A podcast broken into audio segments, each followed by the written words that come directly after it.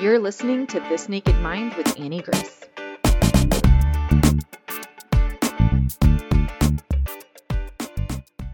Hi, this is Annie Grace, and welcome to This Naked Mind podcast. And I'm here with Darcy. Hi, Darcy. How are you?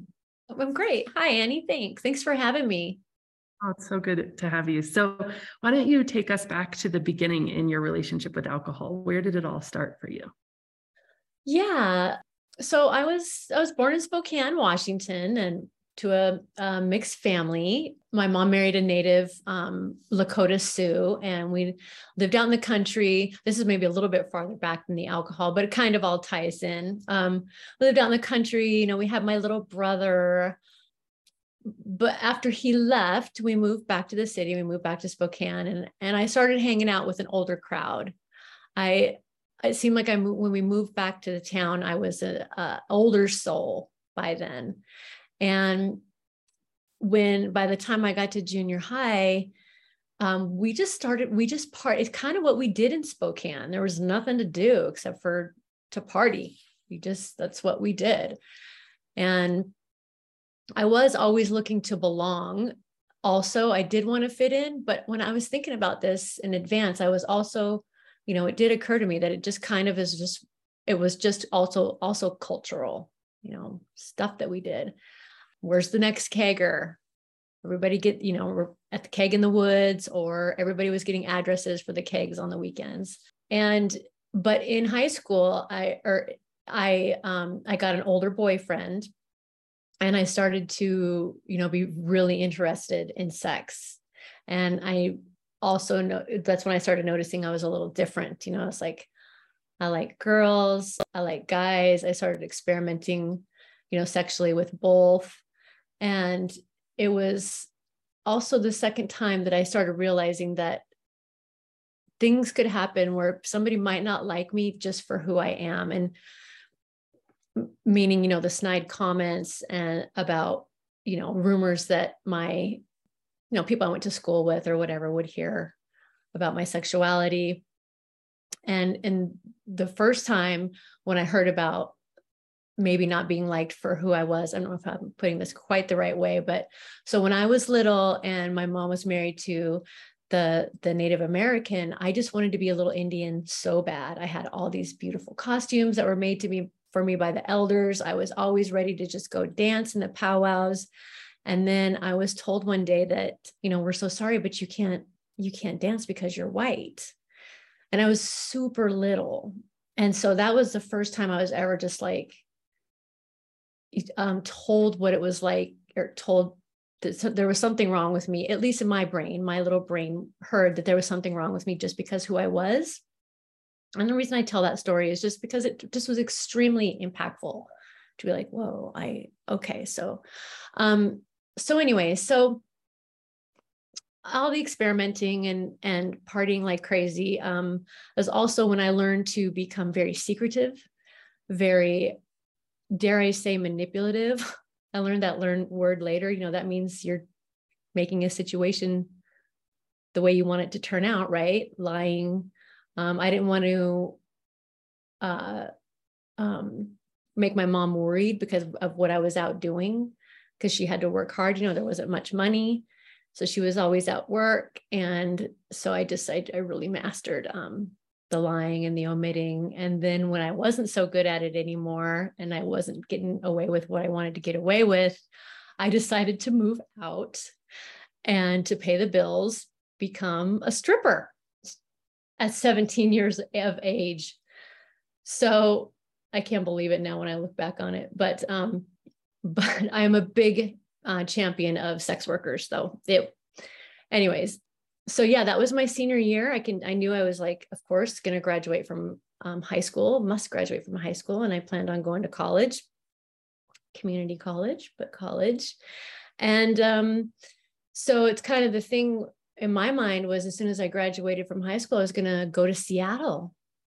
You know, from Spokane, what are you going to do? You're going to go to Seattle, and this was the time of um, the um, the music scene in Seattle was huge. So I wanted to be part of this music scene. Um, it was it was unbelievable. I um, you know, it was just and I also got really into speed when I moved to Seattle. And um, so drinking, it's not that it took a back seat. I still drank just as much. And I went to tons of bars. But when, you know, you're high on speed all the time, you're you don't really have the same kind of consequences, um, except for maybe cumulatively, because you just don't get so hammered, I guess. Um, so for me, it was just speed, stripping, college courses, music scene. And it was really fun, you know, for a little while. God, there was some really, there was some really great times. Um, of course, until it wasn't. It really wore on me. I started doing really shitty in school. I wasn't making that much money at work because I was too gacked out or hungover or everything to like get any kind of connection. And, um, you know, life wasn't that great. Um, I was really not doing well at school at all. I wasn't even able to make a living doing, I'm like, what I was going to school for, I wasn't going to be able to make a living accounting. So, because I just was failing at everything because I was too busy messing around. So then, and a lot of my friends were, I was kind of a darling in a way that most of my friends and in that scene was heroin. And I, I preferred the speed. And so it was a very dark time. I lost a lot of people. And so when Kurt Cobain died by suicide, that was the last straw for me. I knew I knew I had to get out of there or I was going to be next. Um, I was not suicidal, but I knew I was on a horrible road. And so I had had some friends down in Portland, Oregon, who had been saying, Hey, you know, we can help you get a job at the post office, the US Postal Service. So come down here and we'll help you, um, you know, get hooked up down here. Cause I wanted to get a straight job where I could get benefits. Because in the US, it's all about the bennies, right? I'm like, I was 24 and, you know, I knew the right thing would be to get a good job with, you know, with a, a union and with the bennies. So that's what I did as I moved to Portland, um, started working for the post office, became a letter carrier, met my husband. Um, we continued in the subculture you know, it was still all sex and speed and the whole subculture music scene and the kink scene. And and it was fun. It it was it, um work hard play hard work hard play harder. You know it's it's very it's also in the culture of the postal service. You just work really hard and you drink really hard. And then luckily you know it's been a solid 20 years where I phased, you know, definitely got rid of the speed. Um, but that's when alcohol really started taking over because, you know, I, I, uh, I can remember it was before Hurricane Katrina. So it was before 2005 and I had already, you know, had not done any speed for a couple years. But I would be like, well, what's left? Food, food and alcohol, which was kind of my thing. Um, um, it, it wore me down, but I would either be, you know, to relax after work, it'd either be like watching TV or eating or drinking or all three. Um, yeah, it, it started to wear me out though, where I was drinking to where there would be blackouts, there would be consequences, there would be, you know, all I wanted to do on my days off was drink.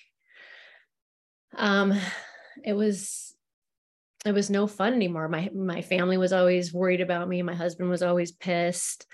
Um, I did the whole um, inpatient or no, excuse me, outpatient thing after there started to be a few threats from my husband where if you know I didn't get it together, he was going to be out of there. So I I did some I did some outpatient for a year. I quit drinking for a year on paper, but of course I was sneaking drinking. But that's where I also learned to get, you know, be real secretive about again about my drinking, the hiding of the drinking, which escalated it because you you never do a real great job of of hiding it, right?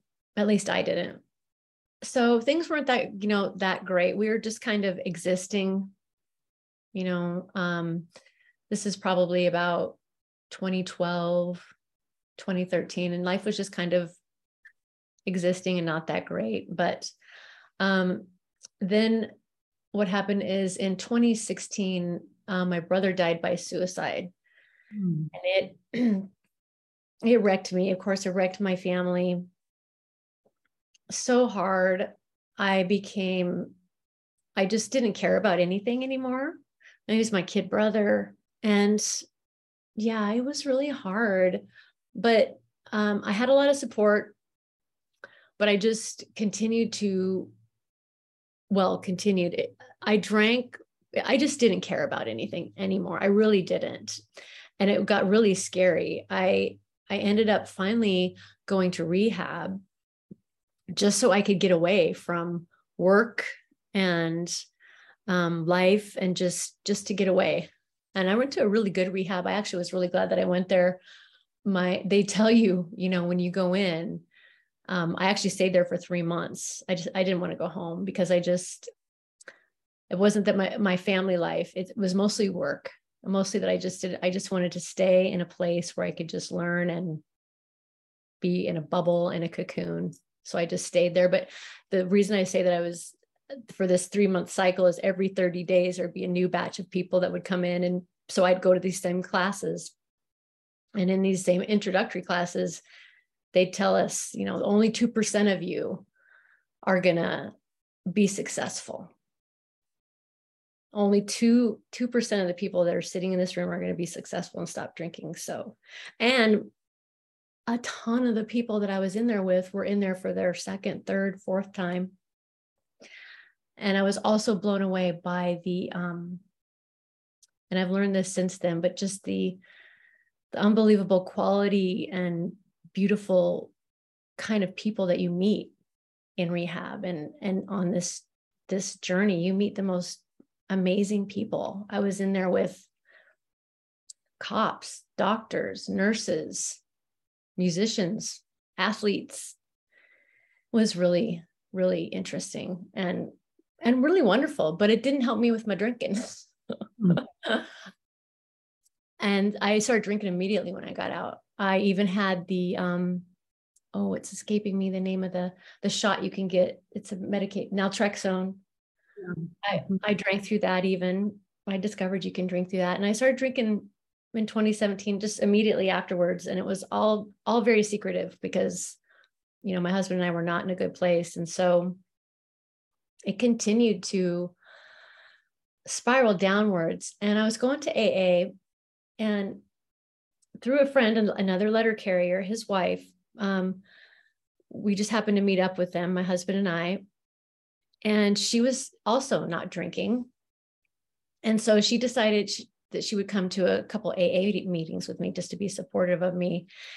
And it was really sweet. She came to some some meetings with me, and finally she just said, "Okay, Darcy, um, I got a book for you. I'm going to give you this book, and you're never going to drink again." Because she just we just could couldn't take it because it wasn't helping me. I'd been going to AA, and I just was really, I I I, was too embarrassed to tell them that I was having data points. I was having, you know, relapses because I just didn't want to deal with it. Okay, okay, I drank. I just want to be here and be around people and be supportive. I don't want to talk about. Anyways, that's kind of was my uh how I felt when I was there. I didn't want to talk about my my data point, my relapse. And so she gave me your book, This Naked Mind. And when I read it, I only took the first page of reading it because I have, I'm a big fan of Howard Stern, who is a Dr. Sarno guy mm-hmm. who has always talked about very subtly, he's just talked about back pain and how it can hide in you. And, and also, I read this book called The Body Keeps Score. And I just knew from the very beginning, reading your book, that everything was making sense. And the science and I was just like, I felt this flood of relief. I'm like, oh, I'm going to make it. I'm going to make it. Now, I still, this is still this in 2018. And um, I um, I did in the summer of 2018. I also then I went and I got your 30 day experiment book and I did the experiment and I did pretty good. I was pretty good, I, but I was God, you know, and I was just still so wrecked. I was just so sad. My heart was just broken. And so then COVID came and kind of, you know, insert story here with COVID. COVID was pretty tough. So just kind of, but I still, I still knew I was going to, I still knew I was going to make it. I felt different. I didn't feel like my life was over anymore. I thought that my life was probably over with my husband. He was so mad at me all the time. But so, anyways, and I listened, started listening to all your podcasts. They really helped me get through work. And when I was waking up in the middle of the night with that anxiety that you have, you know, at 2 30 in the morning. And that's how I first started training myself. One of my first ever methods of sleep hygiene was like when I would wake up spinning out, I would just put on your podcast put on the timer for 30 minutes and then listen. And if I was still awake at the end of the 30 minutes, I'd put the timer back on again. But um, it would just calm me. And it was just the beginning of of hope for me. Um, well, I got got the hope from when I first started reading your book, but it it continued to build. And then then I got the email, all the emails. Everybody's like, stop sending me so many emails. I get so many emails or whatever. And I don't know where I got the email or how I got the email. I don't really remember, but all of a sudden I see an email for the path. And I'd never heard of the path. I actually had never even heard, I don't know how, all this time, that time I hadn't even heard of a live alcohol experiment. Kind of jealous. I had, I don't know how I missed that, but I hadn't heard of that yet either. So I joined the the um, the path of June of 2020, and um, I was so excited, and I was riveted. Uh, ri- riveted. I was riddled with anxiety about talking to my husband about doing this, trying again to invest because you know it costs quite a bit of money to go into rehab, even though I have really good insurance and it it really didn't cost me us all that much, probably a couple thousand dollars, but it was, you know, a nice rehab. What I'm trying to say is I didn't think I still didn't think that I was worth even the conversation. In instinctively my my automatic reaction was you know, I'm going to have to talk to my husband about I'm going to join the path and it's going to cost me, I think it was a, it was 200 bucks a month. And I didn't think anything of it, but anyways, and, and I didn't want to hear his reaction. Um, but I did it and he did give me a little bit. He's like, Oh, and I'm like, don't do that to me. This is, this, this is, this is for me. I just knew it. I just knew it was. And so I had that whole feeling like everything just like lifted off of me. And um, we started the path in June of 2020. I was in Team Alive with Carla and Carolyn and the gang. And while it still took me three and a half months to, to, to, to have the switch to stop, to stop drinking the whole time I knew. And it only took me three days of being on the path to go, hmm, like I like what these coaches are doing. You know, maybe I could do that someday too that's neither here nor there but um i so i i knew um with the with the, the the coaching and the and and one of the biggest influences annie was after a few days and getting to know all the coaches there were so many of them that had been alcohol free for maybe a year a couple years. And for me it was so it gave me so much hope to see these because they were free. These coaches were free and this and, um, and when i say they've only been sober for like a year a couple of them you know a few of them been sober for only a couple years maybe only a year to me only is like it's so powerful because they were so free and i was just like oh, my heart just grew and so anyways i've been basically i, I call it everything the path. I've been on the path ever since. It's three years later, and really, I'm in um, living naked, or I'm a streaker, or I'm there. Um, but I I've been on the path ever since. Um, my life couldn't be more full. Um, I, um, you know, I'm still working for the post office, and um, gosh, I'm wondering. I feel like I've left so much out, but what can I say? Um, the path was really, really what I needed. Um, a year of just the the community and your content. I, I go back and forth depending on what time of day it is. You know, was it the coach that something that coach said or some new content? I get so greedy for your the stuff that you um that you research and you come up with um, that people, you know, might not even know about yet if they haven't been in Living Naked, but um, or the um, what was I saying? The co- coaching, the content, or the community is just also it was just what I needed, and I I never thought I would be where I am now, to where I can't wait to party, um, and I don't need any alcohol. And, and it did take a little bit of time for that. It's been you know two two years, two and a half years. Um, and it did take a little while for me to kind of just you just go through some phases of of it's not that I that I missed it, but it's just things are so ingrained. So it takes time to learn the new culture and your new place. And but now I just get like ex- extreme. Like I'm gonna go see a speed metal.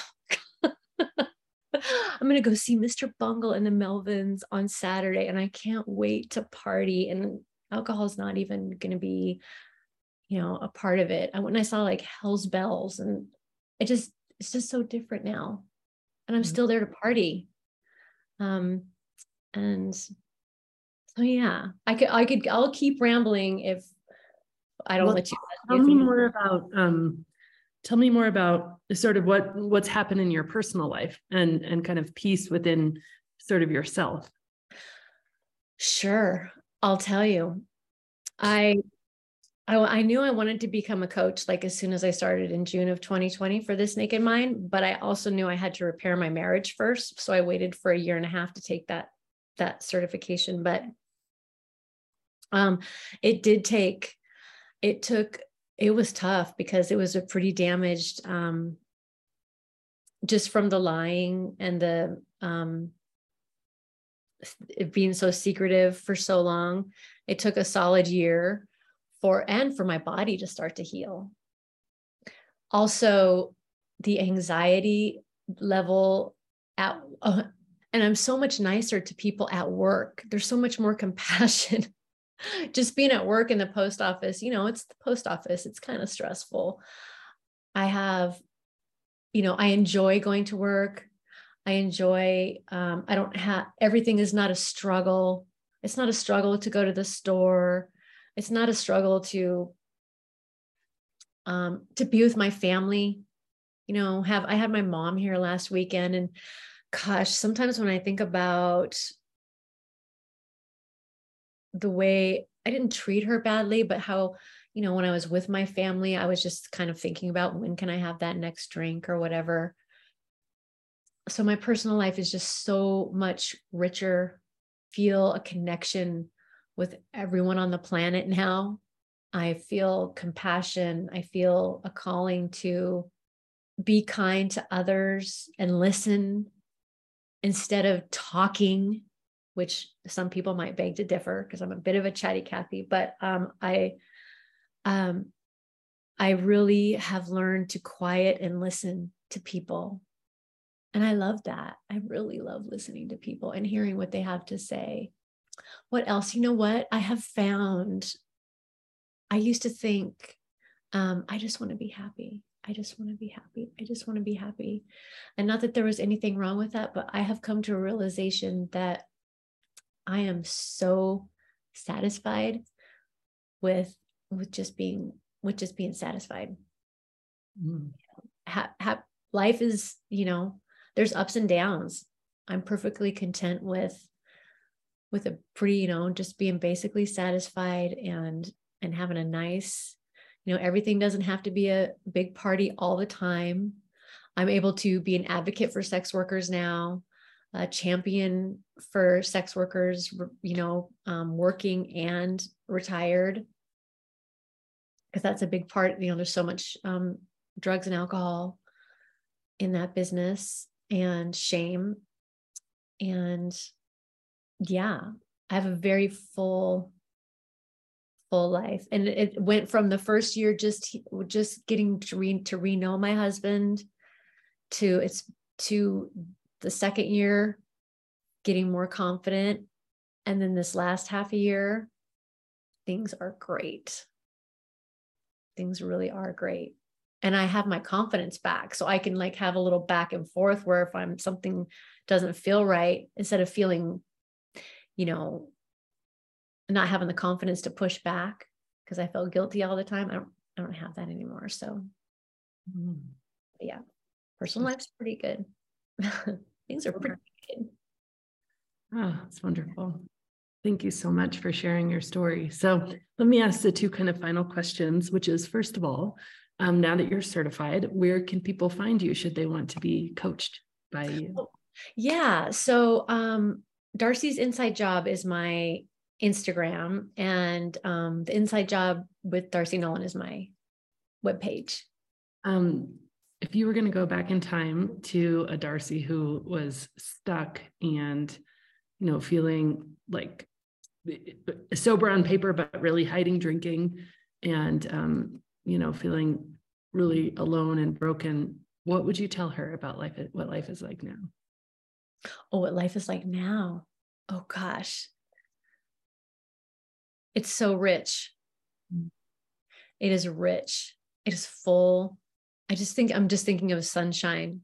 Mm. I was expecting you to ask me what you would tell the little girl who was the person who was suffering. So, um, and I was going to say that I'm that you're worth it. You know, Darcy, you're worth it. So to tell to tell me what my life is like now, God, it's it is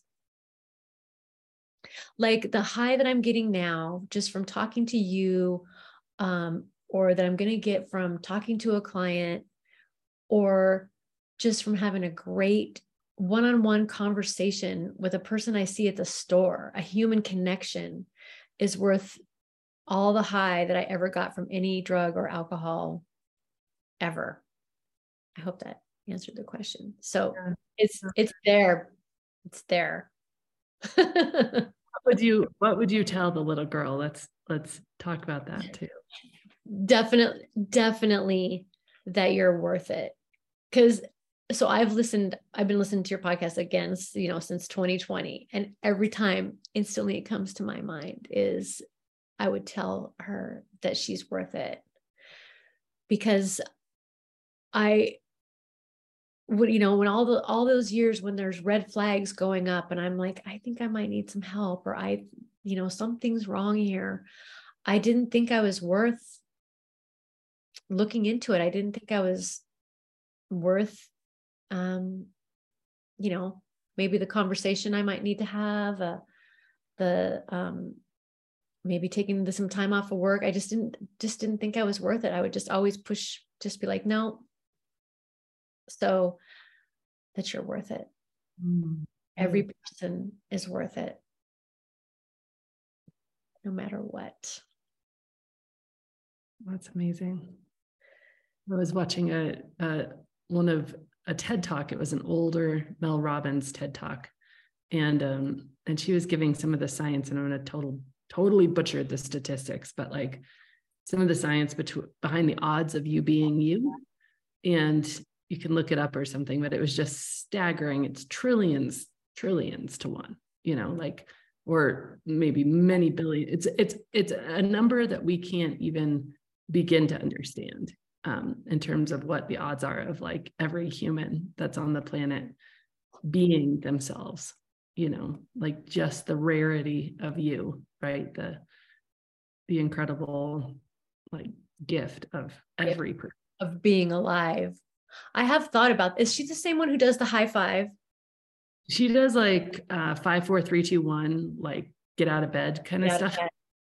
I love her. I love her. And I and I do on occasion think about just the fact that that we are here is so unbelievably I'm going to make the best of it. And I'm so glad I I'm so glad I just appreciate you so much to to be able to this last half. I mean, I've had some great times before, but I can't wait to see all the rest of great times that I have now. And I'm going to remember them all. It's just amazing. I love that. It is. Thank you so much, Annie. Darcy, such a pleasure.